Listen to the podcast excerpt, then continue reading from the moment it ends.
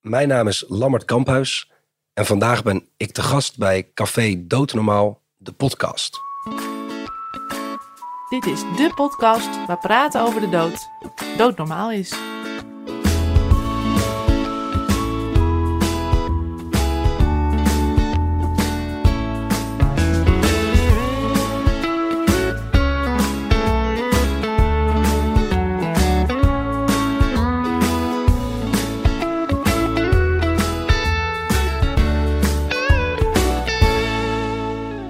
Vanuit een uitgestorven NVVE-kantoor heet ik je welkom bij weer een nieuwe aflevering van Café Doodnormaal, de podcast.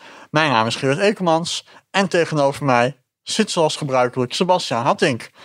Waar gaan we het vandaag over hebben, Sebastiaan? Van één ding in ons leven kunnen we zeker zijn, we gaan een keer dood. Daar denken we als maatschappij niet te veel aan en we stoppen het het liefst zo ver mogelijk weg. Maar dat zou wel eens een grote vergissing kunnen zijn. We kunnen volgens veel filosofen de zekerheid van de dood ook gebruiken om ons leven vandaag zo intens en mooi mogelijk te maken. En speciaal hiervoor schuift vandaag filosoof Lammert Kamphuis aan. Lammert, van harte welkom. Dankjewel. Lammert, hoe gaan wij als maatschappij om met de dood?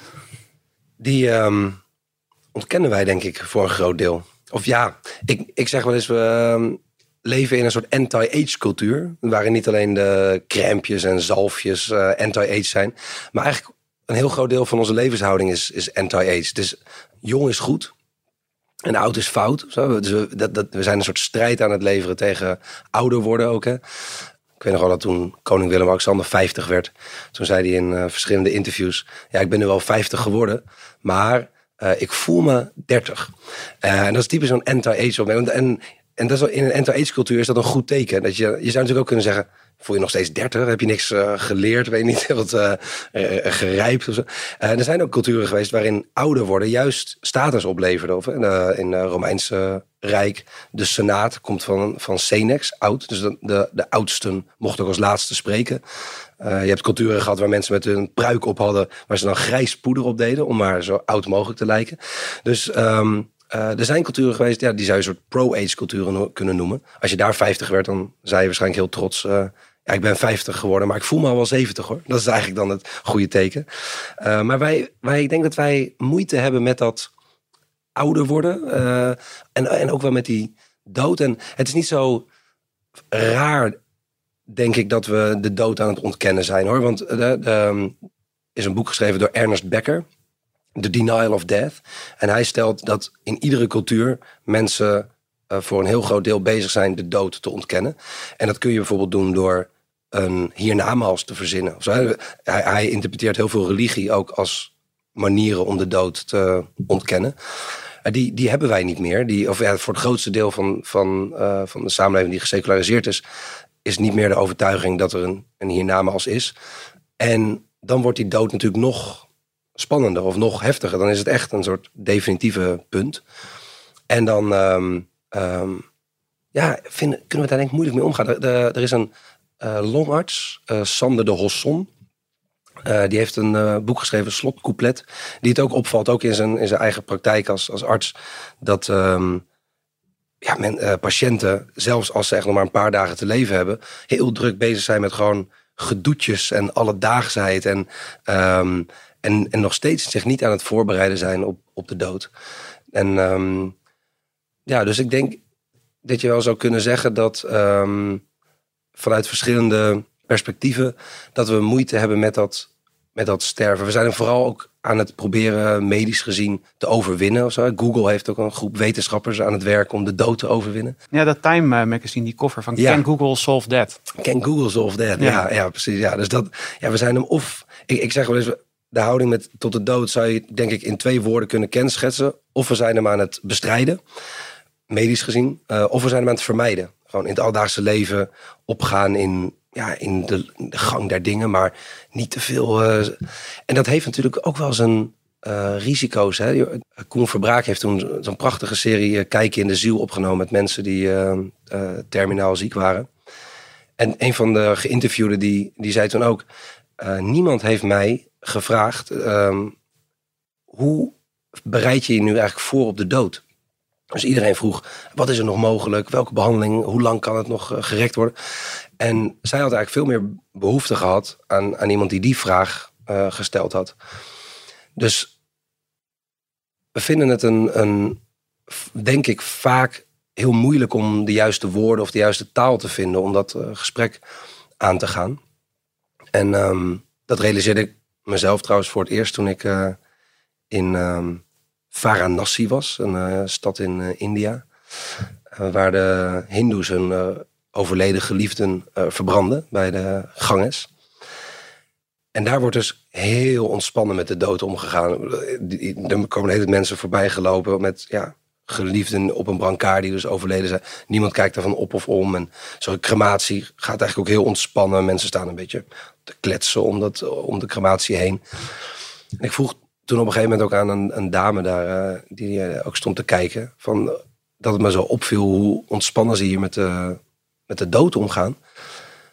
En toen zei zij, uh, ja, wij gaan misschien wel heel ontspannen met de dood om. Uh, maar jullie in het Westen gaan wel heel overspannen met de dood om. Want het is, um, het is de enige zekerheid die je in het leven hebt. En toch lijken jullie elke keer weer dood te schrikken als er iemand sterft.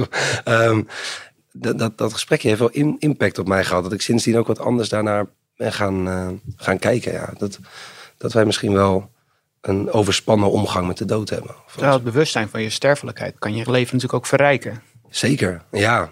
Ja, dat is wel een, een ook een soort rode draad in de, in de filosofiegeschiedenis. De, ehm, dat we die, dat bewustzijn eigenlijk moeten gebruiken of kunnen gebruiken om veel bewuster of veel. Uh, Michel de Montaigne, de Franse essayist, die zei bijvoorbeeld: Je moet je schrijfkamer altijd zo inrichten dat je uitkijkt op het kerkhof. Want dan ga je gewoon veel scherper van schrijven. Dan ga je beter van schrijven. Heidegger, een Duitse filosoof, die uh, sprak veel over authenticiteit en een authentiek leven leiden. Die werd ooit door een student gevraagd. Ja, u heeft het altijd over authentiek en zo, en authenticiteit. Maar geef nou eens een concrete tip. Wat, wat kunnen we nou doen om meer authenticiteit te bereiken? En toen zei Heidegger, ga elke week één uurtje over een begraafplaats lopen. Zo, dat, dat, dat besef van eindigheid um, ja, kan je helpen om veel bewuster je leven in te gaan richten. Of te bedenken, ja, wat, wat wil ik nou nog doen? Wie wil ik zijn? Wat, uh, met wie wil ik zijn? Uh, in de jaren die ik nog uh, heb. Want hoe kijk jij zelf als filosoof aan tegen de dood? Ja, ik vind het vooral een fascinerend gegeven eigenlijk. Dat um, het is een van de weinige zekerheden waar, waar we de hele tijd naartoe op weg zijn. Je zou kunnen zeggen, we zijn, we zijn net begonnen met, met deze podcast. En uh, je zou kunnen zeggen, wij, wij weten nog niet wat er in die 30 minuten precies gaat gebeuren. Of het, of het een interessant gesprek wordt, of het een beetje gaat lopen. Of dat we aan het eind denken, nou, nou het was toch uh, zaterdagochtend ingewikkeld om er iets goeds van te maken. En um, dat weten we allemaal niet, hoe, hoe en wat er gezegd gaat worden en of we een beetje uit onze woorden komen. Maar één ding weten we zeker, dat aan het eind van deze podcast zijn wij alle vier, zoals we hier met elkaar zitten. En ook de luisteraars die, die daarna gaan luisteren. We zijn allemaal een half uur dichter bij onze dood gekomen. We weten gewoon heel veel niet zeker. Maar dat weten we wel. Dat we met elk, elke minuut, uh, elk kwartier, elk uur... weer iets dichter bij, naar onze dood toe kruipen. En je, je zou natuurlijk kunnen zeggen... ja, dat is niet echt een vrolijk gegeven. Maar het is misschien ook helemaal niet zo gek om daar regelmatig juist bij, bij stil te staan. En, en bewust van te worden dat, um, dat het leven ook een keer eindigt. Uh, Augustinus, de um, vierde eeuwse theoloog, die zei ooit... Uh, pas oog in oog met de dood wordt iemands eigenlijke ik geboren. Zo, dan, ja, als je dat echt goed beseft dat er een einde aan komt... dan ga je ook pas denken, oh ja, ja dit is dat ik leef... is eigenlijk een bizar gegeven. Uh, we, kunnen heel makkelijk ja, helemaal ons opgaan in en verliezen in allerlei gedoetjes en dingetjes en werk en sport en hobbytje en dingen. Maar dat we leven, zo, dat we er zijn, dat, dat besef kan natuurlijk heel sterk worden als je je realiseert dat er een keer een einde aankomt. Of, ik sprak laatst een vrouw die had. Uh, in, dat, hoor je wel eens dat mensen op het strand even in de zee in gaan zwemmen en dan in een muisstroom of zo komen. En dan ben je helemaal niet ver van het strand, maar ze had echt het idee gehad, ik ga dit niet meer overleven. Dus ze kwam gewoon niet, niet, uh, niet meer terug naar het strand toe. En het water was veel te sterk. En over die golven over, over eh, stroomden haar. En uiteindelijk heeft ze het wel net gered. En, dat, en ze zei, dat is drie jaar geleden. Maar ik heb echt een, een leven voor dat moment. En een leven na, na die ervaring. Dat ik zo eh, veel bewuster mijn leven ben gaan leiden. Zoals ik dat van belang vind of betekenisvol vind. Of, en, ehm, en dat is dan echt een ja, soort bewustwordingservaring. Zo'n eigenlijk bijna, een bijna doodervaring als het ware. En filosofen hebben allerlei techniekjes en gedachte-experimentjes ontwikkeld. om dat besef levend te krijgen. Ook als je niet zo'n ervaring in, in zee bijvoorbeeld hebt. Vertel. Um, nou, een, een, een, misschien wel de allerbekendste, waar uh, André Hazes junior natuurlijk ook uh, uh, bekend mee is geworden, is um, leef elke dag alsof het je laatste is. Dat is toch André Hazes junior? Ja. Of niet? Ja. ja. Nee, ik ga dus dat niet gaan zingen, maar... Um, Hou je niet in hoor. Nee, nee maar, Mag allemaal, ja. Ja. Ik weet niet hoeveel luisteraars er dan overblijven als ik uh, Ja, oké. Um, maar dat is dus, ja. En dat, dat is een, een, een heel oude gedachte al van, van Epictetus, ook een Stoïcijns filosoof, die, die, die stelt uh, hoe gezond het eigenlijk is om aan het begin van de ochtend even in de spiegel te kijken en, en te bedenken. Het zou natuurlijk kunnen dat dit gewoon mijn laatste wordt. En dan niet zozeer in, en dat zo kun je natuurlijk ook zien als van, oké, dit is mijn laatste dag. En dan je bucketlist nog gaan afwerken of zo. Bungee jumpen, heroïne spuiten. Of nou ja, wat, ik weet niet wat uh, op jullie bucketlist staat. Maar zeg misschien meer over mezelf. Maar, um, uh, maar, maar meer in de trant van...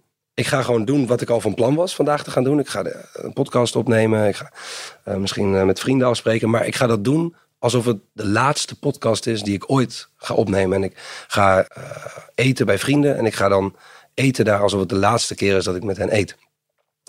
En volgens uh, Epictetus leidt dat er ook toe dat je met veel meer waardering die dingen doet. En met, met, veel meer bewustzijn ook bij die vrienden bent of je podcast opneemt. Uh, Seneca, een andere stoïcijn, die vertelt over een, een machthebber in Syrië. Pacuvius heet hij. Die um, volgens de legende elke dag zijn eigen uitvaart vierde. Uh, dus elke dag was er een soort ritueel. En was er waarschijnlijk ook iemand die nog een soort speech, begrafenis speech hield. En dan ging hij naar zijn slaapkamer. Het was dat in de avond. En dan uh, riep iedereen. Hij heeft geleefd. Hij heeft geleefd. En hij had het een soort van nodig om ja, steeds ook weer bewust zijn leven in te kunnen richten. Dus dat, is, een, dat is een heel bekende. Echt leven alsof, alsof elke dag je laatste is. Uh, of elk jaar je laatste is. Dat kan natuurlijk ook. Hè. Er zijn ook bekende oefeningen van... Stel een keer een agenda op voor komend jaar. Het is nu um, 2021. Stel dat 2022 je sterfdag zal worden. Wat wil je dan in elke maand gedaan hebben van de komende twaalf maanden? Waar, waar zou je direct mee stoppen? Wie zou je minder willen zien? Wie zou je meer willen zien? Uh, wat zou je nog oppakken? Zou je nog een verhaal, je levensverhaal misschien op papier willen zetten? En dan is het idee natuurlijk als je die agenda hebt gemaakt en in elke maand iets hebt opgeschreven doe dat dan sowieso. Niet alleen als 2022 je sterfdag is, maar kennelijk wil je dat doen. Nou, doe dat dan. Nou, ik haalde Michel de Montaigne aan, die heeft een, een bekend essay over uh, sterven geschreven. Filosoferen is leren sterven, heet dat essay. En daarin zegt hij ook, uh, onophoudelijk herhaal ik bij mezelf dit refrein. Stel niet uit tot morgen wat je vandaag kunt doen. Dat, dat is een beetje het idee erachter. Als je die oefening dan op hebt gesteld en elke maand iets hebt geschreven, ja, ga dat dan sowieso doen. Dus dat, nou, dat is een, eigenlijk een van de bekendste. Leven alsof het je laatste dag is, leven alsof het je laatste jaar is.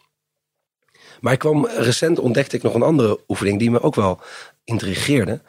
En dat is, um, eigenlijk is dat uh, Akda en de Munnik, die hebben daarover gezongen. Dus we hebben André Hazes al gehad.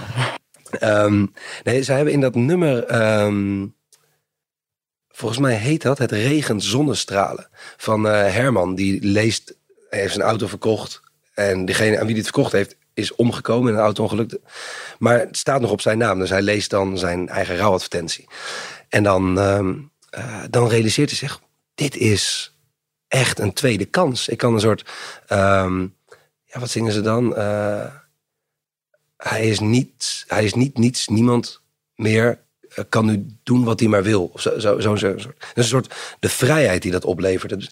En dat is een oefening die Marcus Aurelius, ook een stoïcijn, de, een van de keizers, ook um, benoemd. Dus je moet, hij zegt, je moet eigenlijk jezelf beschouwen als iemand die gisteren is overleden. En, toch, en nu toch weer is. Of. Dus je, dat je je leven als een soort tweede kans ziet of een verlenging.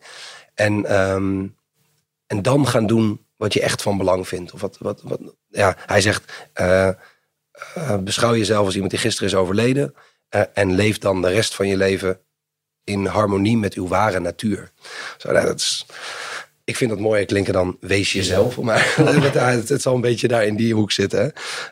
Dus dat is, dat is ook een, een, een oefening die, ehm, die gebruikt wordt. Ja, dus eh, morgen kunnen bedenken dat je laatste dag is. Zou kunnen bedenken dat je gisteren overleden bent.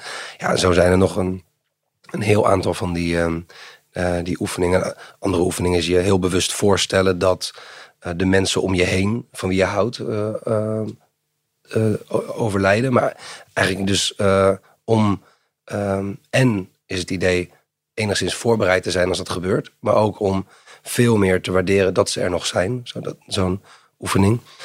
Wat ik zelf ook een heel prettig ehm, gedachte-experiment vind, is als ik me nogal druk kan maken over dingen in mijn werk of, of eh, in mijn persoonlijke leven, om dan dat te- relativeren met het idee over ehm 100 jaar is niemand, zoals wij hier met, met elkaar zitten en ook eh, van de luisteraars, tenzij er heel jonge luisteraars zijn, maar laten we zeggen over 100 jaar is niemand van ons is er meer.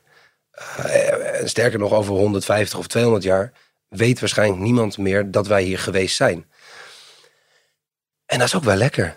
een soort van, ja, waar maak ik me nou druk om? Weet je, het is ook een, ach, het is even, dat, dit leven wat wij leiden, het is een soort eh, lichtflits tussen een, een oneindigheid eh, dat we er niet waren en een, en een eeuwigheid dat we hierna er niet meer zijn. Ach, weet je wel, eh, we, we moeten ons ook niet al te druk maken of zo. Dus dat, nou, zo zijn er allerlei van dat soort oefeningen die gebruikt worden, waarbij de dood eigenlijk gebruikt wordt om dit leven zo rijk mogelijk te leven.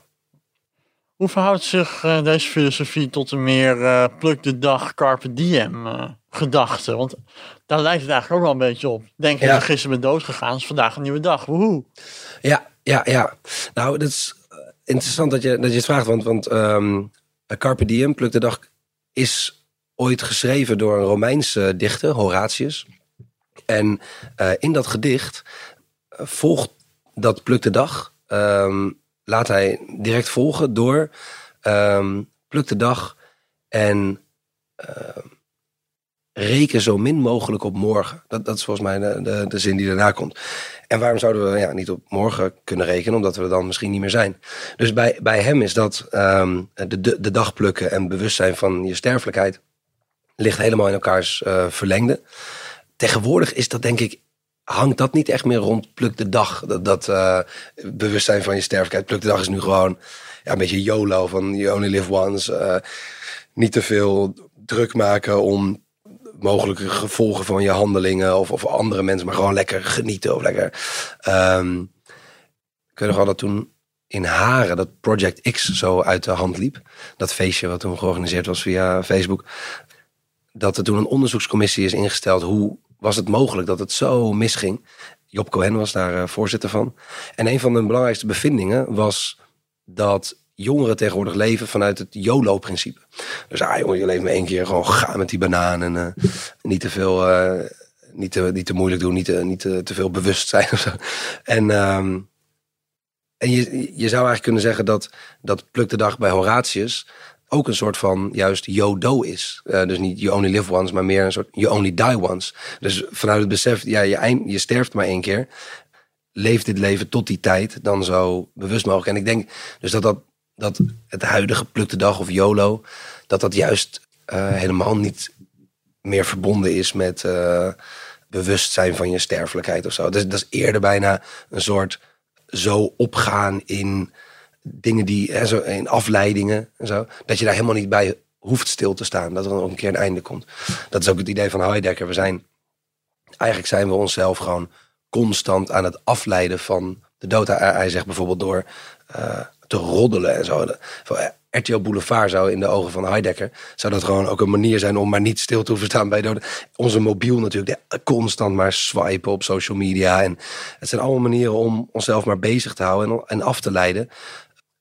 Om niet stil te hoeven staan bij dat we ook een keer sterven. En ja, je zou in, in de geest van Heidegger kunnen zeggen... als we gewoon een keer s'avonds thuis zijn en we gaan op een stoel zitten... We doen de tv niet aan, we doen geen muziek aan. We, onze mobiel leggen we in de slaapkamer. We gaan gewoon zitten. Gewoon zijn. Eh, dat is even mens zijn. Dan gaat uh, waarschijnlijk ook wel een keer de gedachte komen: oh ja, uh, dit houdt ook een keertje op. En, en um, dat willen we eigenlijk niet. Daar willen we niet aan denken. Dus gaan we ons maar weer nou ja, snel weer afleiden. Snel. Dus, dus volgens Heidegger is in zijn perspectief is een heel groot deel van de dingen die we doen eigenlijk gewoon één grote vlucht voor het besef van onze uh, eindigheid. Ook religie zou, is, zou hij zo interpreteren. En hoe verhoudt het zelfgekozen levenseinde zich dan tot de filosofie? Ja, daar is door, door natuurlijk veel filosofen ook over, over geschreven. Um, vooral Seneca heeft zich daar ook uh, veel mee bezig gehouden. Ook eigenlijk vanuit het idee, ja, we hebben uh, hier zelf niet uh, voor gekozen dat we hier zijn. dus dan mogen we op zijn minst ook nog wel bepalen hoe lang we er blijven of zo. Want wij hebben er ook niet zelf voor gekozen.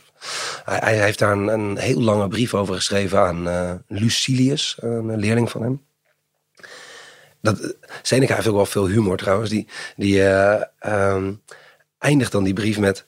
Ja, ik kan nu wel een hele brief lang uh, heel interessant doen over een, het einde, een einde maken aan je leven als je dat zelf wil. Maar het lukt mij al niet eens om een einde te maken aan deze brief. dus misschien moet ik maar nu echt even gaan stoppen. Um, ook, um, ook Camus, Franse filosoof uit de 20e eeuw, die uh, heeft in het boek uh, De mythe van Sisyphus, schrijft hij dat uh, de eerste zin van het boek is: het, het, enige werkelijke filosofische probleem is de zelfmoord. Is, is eigenlijk de vraag: ja, blijf ik hier of blijf ik hier niet? Camus kiest dan uiteindelijk iets anders dan, dan Seneca. Die, die denkt wat meer die. Um, die zelfgekozen moord, ook als, of zelfgekozen dood als een soort dapper, uh, dappere uh, keuze ziet. Ziet Camus het ook wel als, ja, het leven is zinloos, zegt Camus. daarom Sisyphus, hè, die, die oneindig die steen de, de berg opdrukt. Eigenlijk zegt Camus, zo zou je ook naar je leven kunnen kijken. Ja, we worden wakker, we, we ontbijten, we gaan aan het werk, we komen thuis, we eten we gaan tv kijken of een boek lezen. We vrijen of we vrijen niet. We gaan slapen, we worden wakker. We gaan aan het werk. Uh, we komen thuis, we eten. We gaan een boek lezen of tv kijken. We vrijen of we vrijen niet. En we gaan weer slapen. Nou, Camus zegt, als je op een gegeven moment met die bril naar je eigen leven gaat kijken. Van, ja, waar ben ik eigenlijk mee bezig? Het is eigenlijk wat Sisyphus zegt. Ik ben de hele tijd dingen aan het doen, maar ja, waarom zou ik het eigenlijk doen? Of zo? Er is niet een soort einddoel waar ik een keer naartoe op werk en waar ik ook echt ga komen of zo. Uh, dat heeft een, dus die, die, dat besef van zinloosheid. Um, en dan, dan zeg ik hem, ja, waarom dan niet gewoon ermee stoppen? Maar hij, hij pleit dan uiteindelijk toch, terwijl, terwijl als je het boek leest, zou je, zou je zeggen, ja, hij kan net zo goed de afslag nemen naar, ja, zet er maar een punt achter. Maar hij, hij zegt, ja, maar dat is ook een, een soort, uh, het kan ook een soort vlucht zijn. Dus probeer die, die steen die je je hele leven lang omhoog uh, aan het drukken bent en weer naar beneden rolt. Probeer daarvan te gaan houden. Van elk stukje van die steen, van elk stukje van die berg. Dat, ja, het is wel een worsteling, dit leven. Maar het is wel mijn worsteling. Zo, dat, dat is eigenlijk de, de, het antwoord wat Camus dan, waar deze boek mee eindigt. En, en probeer er daarom van te houden, omdat het jouw worsteling is.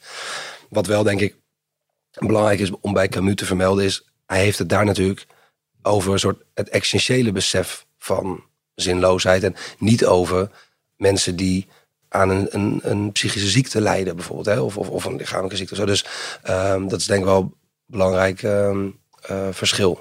Uh, het gaat bij hem meer over, ja, zouden we niet gewoon allemaal eruit moeten stappen? Los van of er sprake is van ondraaglijk lijden of niet, maar meer een soort essentieel uh, gezien. Zijn er meer stromingen in je filosofie die uh, of heel positief of heel negatief naar uh, het zelfgekozen levenseinde kijken? Um, nou, ik zou zeggen dat dus, dus vooral binnen de, eh, binnen de st- Stoïcijnen dat ook echt wel als een soort dappere keuze gezien wordt.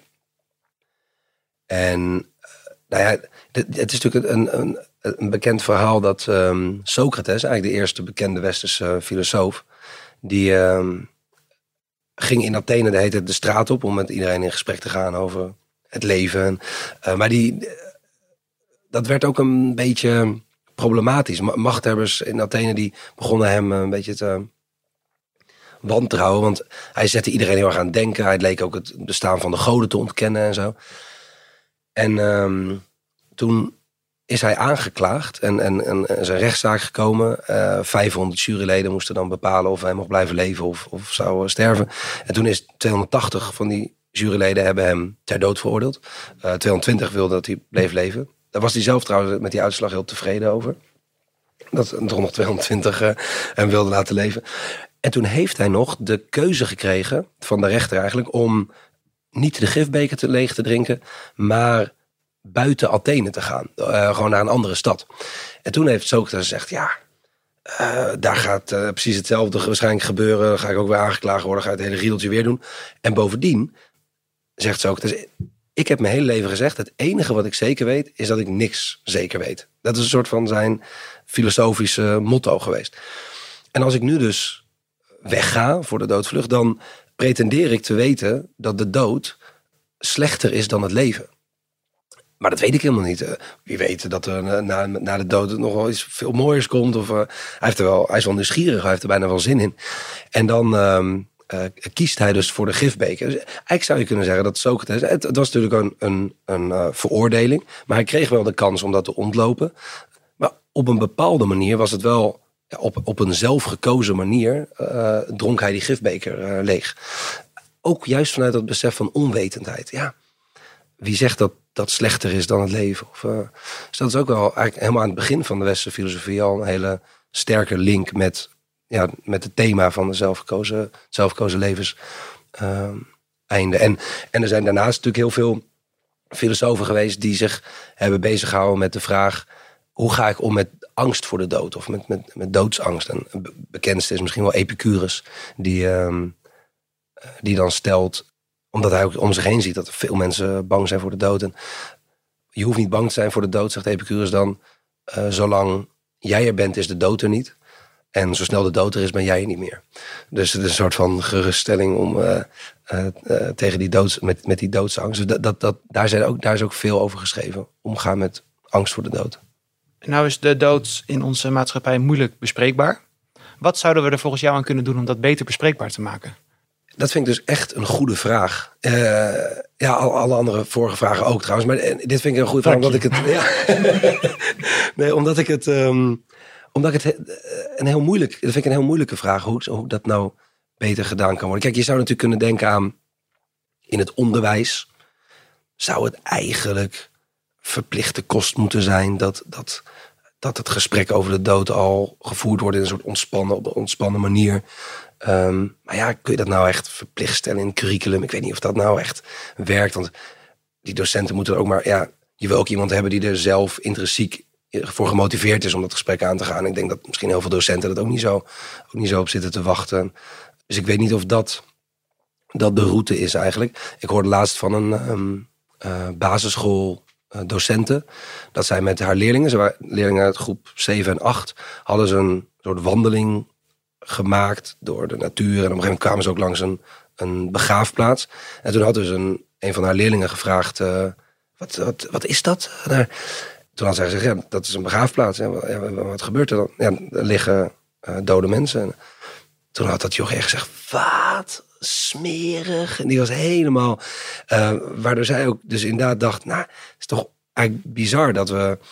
Dat er dus kinderen van 11, 12 zijn die daar nog nooit over nagedacht hebben of bij stilgestaan hebben. Of, en dat hoor ik ook wel meer, meer van mensen in, in het basisonderwijs hoor. Dat, dat het veel gebruikelijker is geworden dat kinderen eh, echt even een aantal dagen of, of soms een week niet op school komen na het overlijden van opa of oma. Dat ze daar zo van, van hun apropos zijn. En ik hoorde een basisschooldirecteur, eh, ik, ik geef regelmatig ook, eh, begeleid ik workshops over, over sterfelijkheid en daarover in gesprek gaan.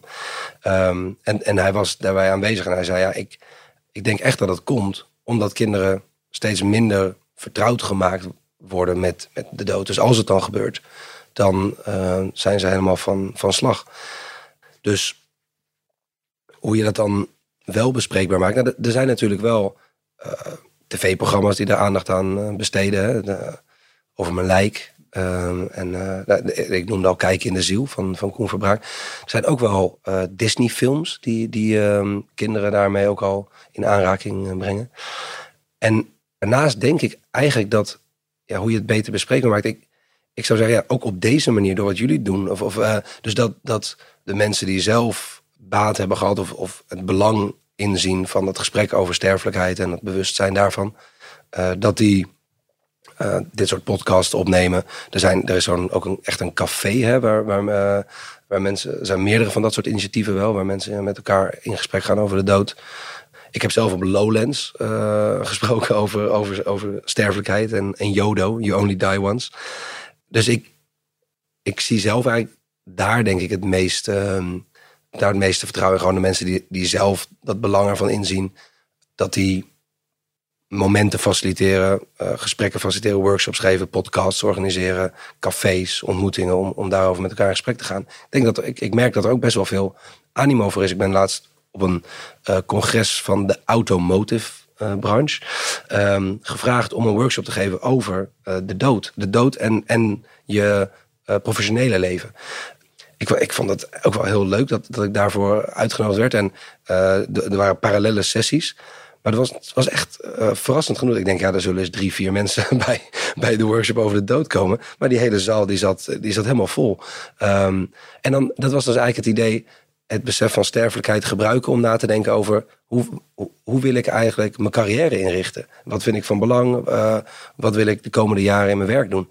Eh, en, en daarbij dan besef van de dood gebruiken. Dus daar is, daar is, merk ik toch ook wel animo voor.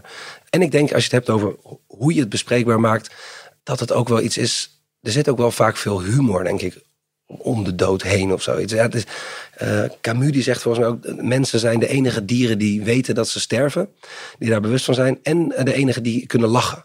Zo, alsof daar dus ook een soort link bij zit. Het is ook, er zit ook veel ja, of relativering misschien. Of, of, of, of het is misschien zo spannend dat, het, ehm, dat we wel moeten lachen om even een soort uitlaatklep of eh catharsis. Ik sprak een tijdje geleden op een congres voor ambulance medewerkers. En toen vroeg ik of zij ook nog een beetje eh, in hun werk nog speelden en zo. Want juist omdat ze ook met veel spannende, met de dood en ziekte en ongelukken te maken hebben. En zij hadden bijvoorbeeld, ehm, een van de manieren waarop zij speelden was met afkortingen. Ze werkte veel met soort eh, running gags als, als afkortingen. En een van die afkortingen was. eh, oh, had je weer een ABCD'tje. En een ABCD'tje was een, aankomen, bekijken, condoleren en doorrijden. maar dus dat was een manier om ook een soort humor ermee om te gaan. En ik denk dus ook dat het wel, ehm, als je dan bespreekt, eh, in, op school bijvoorbeeld, of, of in een café of in een workshop of wat voor eh, in een podcast, dat het ook wel. ehm, eh, dat, er ook, dat het ook wel lekker is om met een soort luchtigheid te doen. Of de, het, is ook, fijn dat er een soort. Het is, het, he- de dood is misschien ook wel de, groot, de grote relativering van het leven, eigenlijk, zou je kunnen zeggen. Dus ehm, laten we hem ook op die manier ehm, omarmen. Als het. Dan heb ik nog een hele persoonlijke vraag. Hoe sta jij zelf in het leven? Leef jij alsof het je eerste dag is? Of alsof het je laatste dag is? Hmm. Dan heb ik hem straks ook aan jou, Gerrit. Dezelfde vraag. O jee. ik leef dus eigenlijk alsof ik gisteren overleden ben. Dat is, dat is- nou, ik, ik, dat, dat, dat ehm, leven alsof het je eerste of, of, of je laatste dag is. Eh, ik heb het een tijdje uitgeprobeerd. Omdat die stoïcijnen daar zo toe aanmoedigen. Leven alsof het je laatste dag is. En, ehm, en, en daarna ben ik een aantal weken gaan proberen te leven alsof het mijn eerste dag is.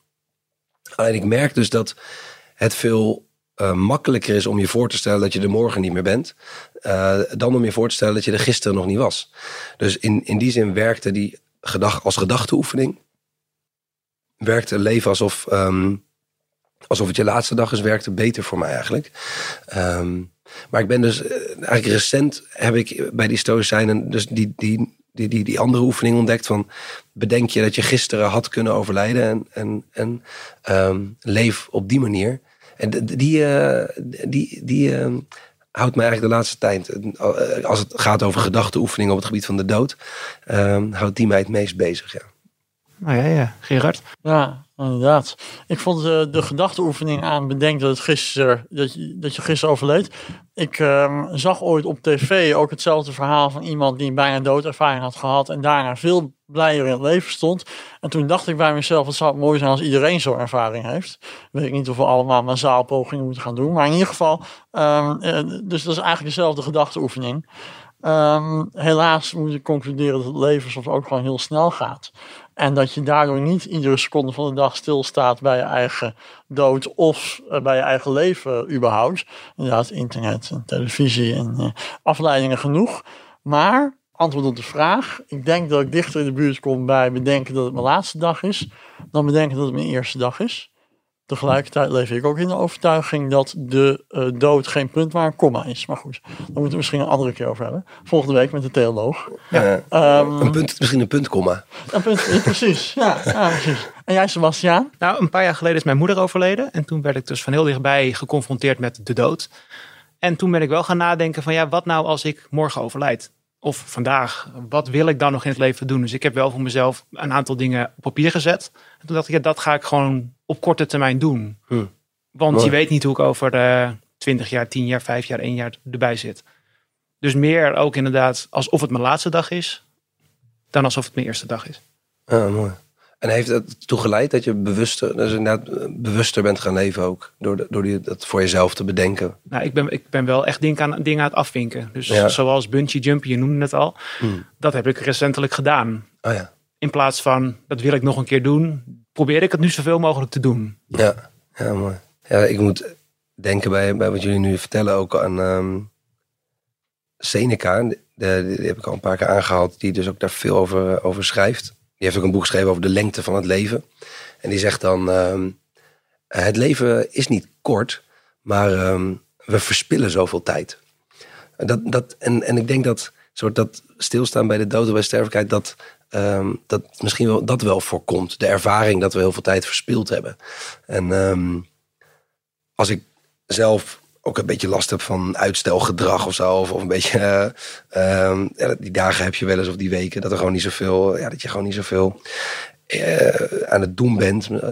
Ehm, dan, dan pak ik die tekst van hem er ook wel eens bij. Om gewoon, eh, het, is echt, het is echt een soort tekst als een, als een schop onder je kont. Van, nou ja, kom op man. eh, voor je het weet is het ook wel weer, is het ook weer gedaan. Ehm, laten we niet te veel tijd ehm, verspillen aan dingen die we, die we toch, waar we toch niet beter van worden. Of. Kun je die tekst aan mij doorsturen?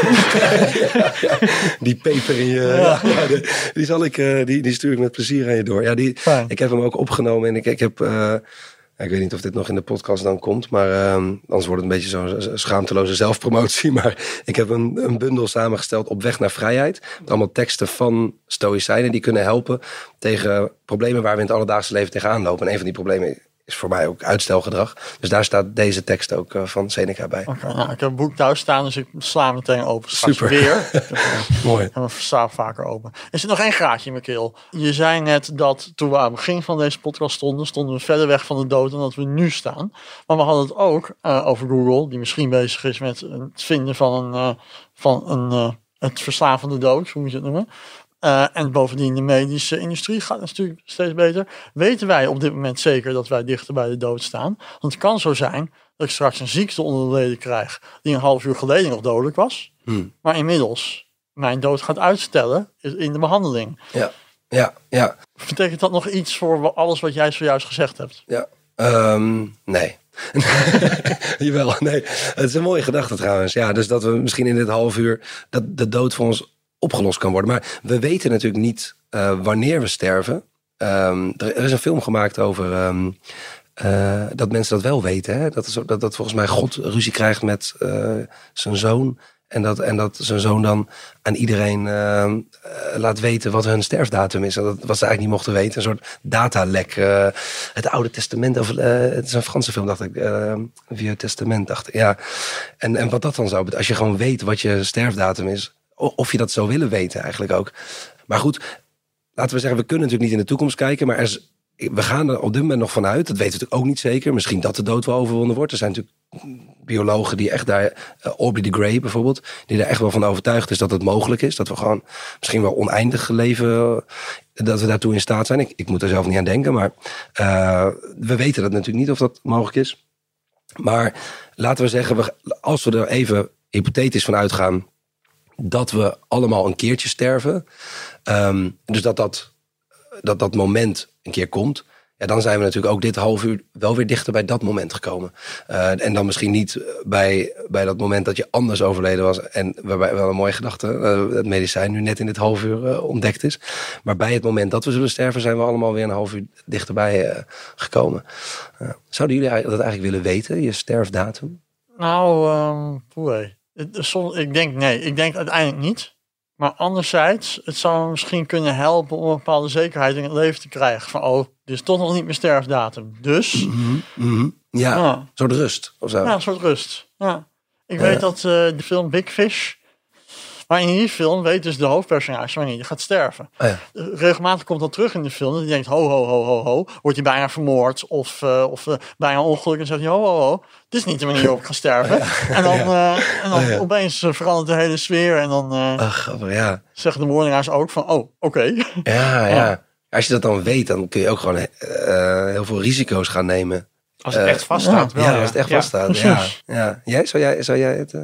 Nee, dat denk ik niet. Nee, want je kan er ook heel lui van worden. Van, ik word toch uh, 85, ja. Hmm. Ik stel wel lekker uit. Oh, oh Zo kan je het natuurlijk ook zien. Ja, omdat je dan dus niet meer, wat jij net zei... Ja, van die urgentie zit er niet meer op. Hebt. Ja, ja, ja, ja, de dood is natuurlijk ook echt... Uh, maakt, het besef van de dood maakt uh, het leven urgenter. Ja, als we eindeloos zouden kunnen leven... Waarom zouden we nu dan deze podcast opnemen? Ja, en ik ben heel goed in uitstellen, dus... Oh ja. Ook voor mij is dat... Uh... ja, ja, is dat boek van Seneca, ja. die tekst wel, ja. wel een, uh, een goeie. En jij, zou je het willen weten? Um, ja, ik, ik, heb er eigenlijk mm, nog niet zo over nagedacht of ik dat zou... Ik, ik denk het eigenlijk niet. En misschien wel vanuit dezelfde gedachte die jij noemt, dat, um, dat je dan... Ja, misschien is het idee ja, uh, misschien ben ik er over acht jaar niet meer. Dan wil ik in die tijd graag nog gedaan ja. hebben. Wat ik, dan wil ik dat boek misschien nog geschreven hebben. En als ik weet, ik word 92, ah, doe ik dat wel op mijn 86ste. Ja, um, ja ik denk, denk niet dat ik het per se aangenaam zou vinden om op die manier te leven. Iets, iets van met een bepaalde onzekerheid daarover leven. Uh, is ook wel. Het is, dat is het gekke aan de dood. Van, het is misschien wel een van de weinige zekerheden die we hebben. Dat we een keertje zullen sterven. Maar, maar er zit dus ook juist een soort onzekerheid in, want we niet weten hoe we zullen sterven, wanneer, met wie, um, op welk moment. Ja, dat, dat is een um, gek, bijzondere combinatie aan, aan die dood. Het is, het is een zekerheid, maar voor de rest omhuld met allerlei onzekerheden. En misschien dat dat ook wel um, aangenaam is. Of, ik stap soms wel eens mijn huis uit, kijk achterom en denk, wat een bende. Als ik nu overreden word, gaan mensen dit aantreffen. dus, uh, het helpt jou om, om je huis beter schoon te houden. Nee, ik ik concludeer dan pas als ik met haast de deur uit moet, want ik stel al, alles uit. Dus op een gegeven moment mis ik bij aan de bus en dan uh, oh, ja. moet ik heel snel naar buiten. Uh, wij weten niet wanneer ons moment van de dood is, maar mensen die euthanasie krijgen weten dat uiteindelijk wel. Ja, ja. Wat, wat betekent dat voor hen, denk jij? Ja, dat is, is een. Um, ik, in, mijn, in mijn eigen omgeving is nu iemand die. Um, uh, zij is al 92. Die uh, uh, weet wanneer ze zal uh, sterven. Um, bij haar merk ik niet zozeer dat het veel betekent. Het, zij is, het is gewoon op. Zo. En ze heeft ook niet meer een soort behoefte om nog dingen te gaan doen of ondernemen. Of, het is gewoon klaar en, en het zal waarschijnlijk over. Uh, ze, weet die datum, als het morgen zou zijn, dan zou voor haar, eh, voor mijn gevoel ongeveer hetzelfde zijn. Anderzijds zijn er natuurlijk ook, ook verhalen die. Nou, je, hebt, je hebt de film uh, Les Invasions Barbares. En dat is iemand die, die terminaal ziek is, dus niet, niet euthanasie zal plegen, maar wel weet dat hij. Of trouwens wel dat volgens mij in de film uiteindelijk um, zelfgekozen moment ook, dacht ik, dat, hij, dat van de dood. Uh, en, en die gaat nog al zijn vrienden en familie die die gedurende zijn leven van zich vervreemd heeft, um, nog ja, opzoeken of uitnodigen bij hem thuis. En, en dan alle, ja, nog bespreken wat hij wil bespreken. En dat zorgt er ook voor dat hij een soort rust vindt in, in het sterven. Dat is natuurlijk wel een, een verhaal van een gedachte die je vaker hoort. Dat, dat je dan de dingen gaat doen die ervoor zullen zorgen dat je met een soort rustig gemoed kunt sterven. Ik, ik kan me goed voorstellen dat dat, dat dat dan gebeurt. En als je al een leven hebt geleefd wa- waardoor je een soort rustig gemoed hebt, dan hoef je misschien ook niet zo heel veel meer te doen of veranderen. Of, het, is, het is een idee wat bijvoorbeeld Epictetus ook ehm, uit. Die zegt de, de zorg voor eh, goed sterven en goed leven is één en dezelfde. Als je, als je goed leeft in de zin van op een manier die bij je past, waardoor je geen spijt of schuld, dan zul je ook goed sterven. Dan zul je ook rustig kunnen sterven. En ehm, misschien dat op het moment dat je weet wanneer je gaat sterven, dat je dan ook gaat ervaren, heb ik mijn leven tot nu toe eigenlijk op zo'n manier geleefd dat ik rustig kan sterven? Of wil ik nu in de, nog snel in de tussentijd, zoals in die film, de dingen oplossen of uitspreken die ervoor zouden zorgen dat ik niet rustig kan sterven? Maar in het geval van euthanasie is natuurlijk, dan lijden mensen zo. Dat kan lichamelijk, dat kan geestelijk. Dus wij spreken bij Café Dood Normaal wel eens jongeren en die zeggen, ja, ik wil niet dood omdat ik klaar ben met het leven. Nou, die zijn er misschien ook wel, maar ik wil dood omdat ik lijd. Dus ik wil dat het lijden stopt, niet per se dat het leven stopt. Ja, ik wil, dus ja, ik wil niet zozeer, ik wil niet graag dood, maar ik wil dit leven Ja. niet. Ja. Wat zegt de filosoof die hier schuin tegenover mij zit over eh, de huidige euthanasiepraktijk in Nederland? En wat zouden we daar eventueel aan aan moeten passen? Ehm, ik, ik, kom zelf uit een streng, eh, streng milieu. En ehm, eh, daar was euthanasie natuurlijk echt uit, uit den boze. En ik, ehm, ik ervaar het wel als een enorme, eh, voor mezelf, als een enorme vrijheid om gedurende mijn leven daar op een andere manier naar, naar te kunnen kijken. Zodat het, het oordeel wat er in, in mijn jeugd hing rondom euthanasie en mensen die ehm, daarvoor kozen, dat, dat vind ik echt wel een kwalijk, een kwalijk oordeel. En ehm, ehm, het is namelijk, ja, het is zo dat we hier terecht zijn gekomen in dit leven waar we niet zelf voor gekozen hebben. Ook niet gekozen voor de situatie waar we in zitten. Eh, de mensen met wie we omgaan, maar ook niet voor het lichaam wat we hebben, de geest of, of ehm, de eh, trauma's die we oplopen, de ziektes waar we mee te maken hebben. Ehm, daar hebben we allemaal niet voor gekozen. Dus ik vind dat, dat ehm, de vrijheid om eh, dan ook te mogen beslissen om daar uit te stappen, eigenlijk vanuit, vanuit dat idee alleen al een heel gezonde, gezonde keuze is die er moet zijn. Want we hebben er niet, ook niet voor gekozen om hier te zijn. Ehm, dus dat, dat is meer soort autobiografisch. Dat, dat ik, eh, maar dat ik terugkijk naar die tijd dat, dat ik opgegroeid werd, dat er zo'n ontzettend streng oordeel op lag. En, en ehm, hoe zwaar dat ook zal geweest zijn voor mensen die in, die kerk, in dat kerkelijke milieu opgegroeid zijn. En die misschien met die gedachten speelden. Of die dan uiteindelijk eh, zelfmoord ehm, hebben gepleegd. Dus dat, dat, dat, dat is ook wel iets wat, wat, waar ik wel een soort van treurig van kan worden. Ja, van, van die gedachten. Ik geloof dat we een stukje dichter bij de dood zijn gekomen sinds we deze podcast begonnen zijn met opnemen. En, eh, maar ik geloof ook zeker dat het geen verspilling van tijd was. Dus ontzettend bedankt dat je bij ons de gast wilde zijn. Fijn, heel graag gedaan. En eh, Ik vond ook geen eh, verspilling. Nee, zeker. Ik vond het een mooi gesprek, dankjewel. geruststellend. Dankjewel. en ehm, eh, kom nog een keer terug, zou ik willen zeggen. Graag. Leuk, dankjewel. Dit was het weer voor deze aflevering van Café Doodnormaal, de podcast. Volgende week zaterdag staat er weer een nieuwe aflevering voor je klaar in jouw favoriete podcast-app. Voor nu bedankt voor het luisteren en wil je nou geen aflevering missen, vergeet dan niet te abonneren. Dan krijg je automatisch een melding als er een nieuwe aflevering voor je klaar staat. Vond je het nou interessant om deze podcast te luisteren? Laat dan vooral een beoordeling achter. En mocht je nog vragen hebben naar aanleiding van deze podcast, dan kan je altijd mailen naar jongeren.nvve.nl. Als laatste willen we nog de NVVE bedanken voor het mede mogelijk maken van deze podcast en zeggen we tot de volgende aflevering.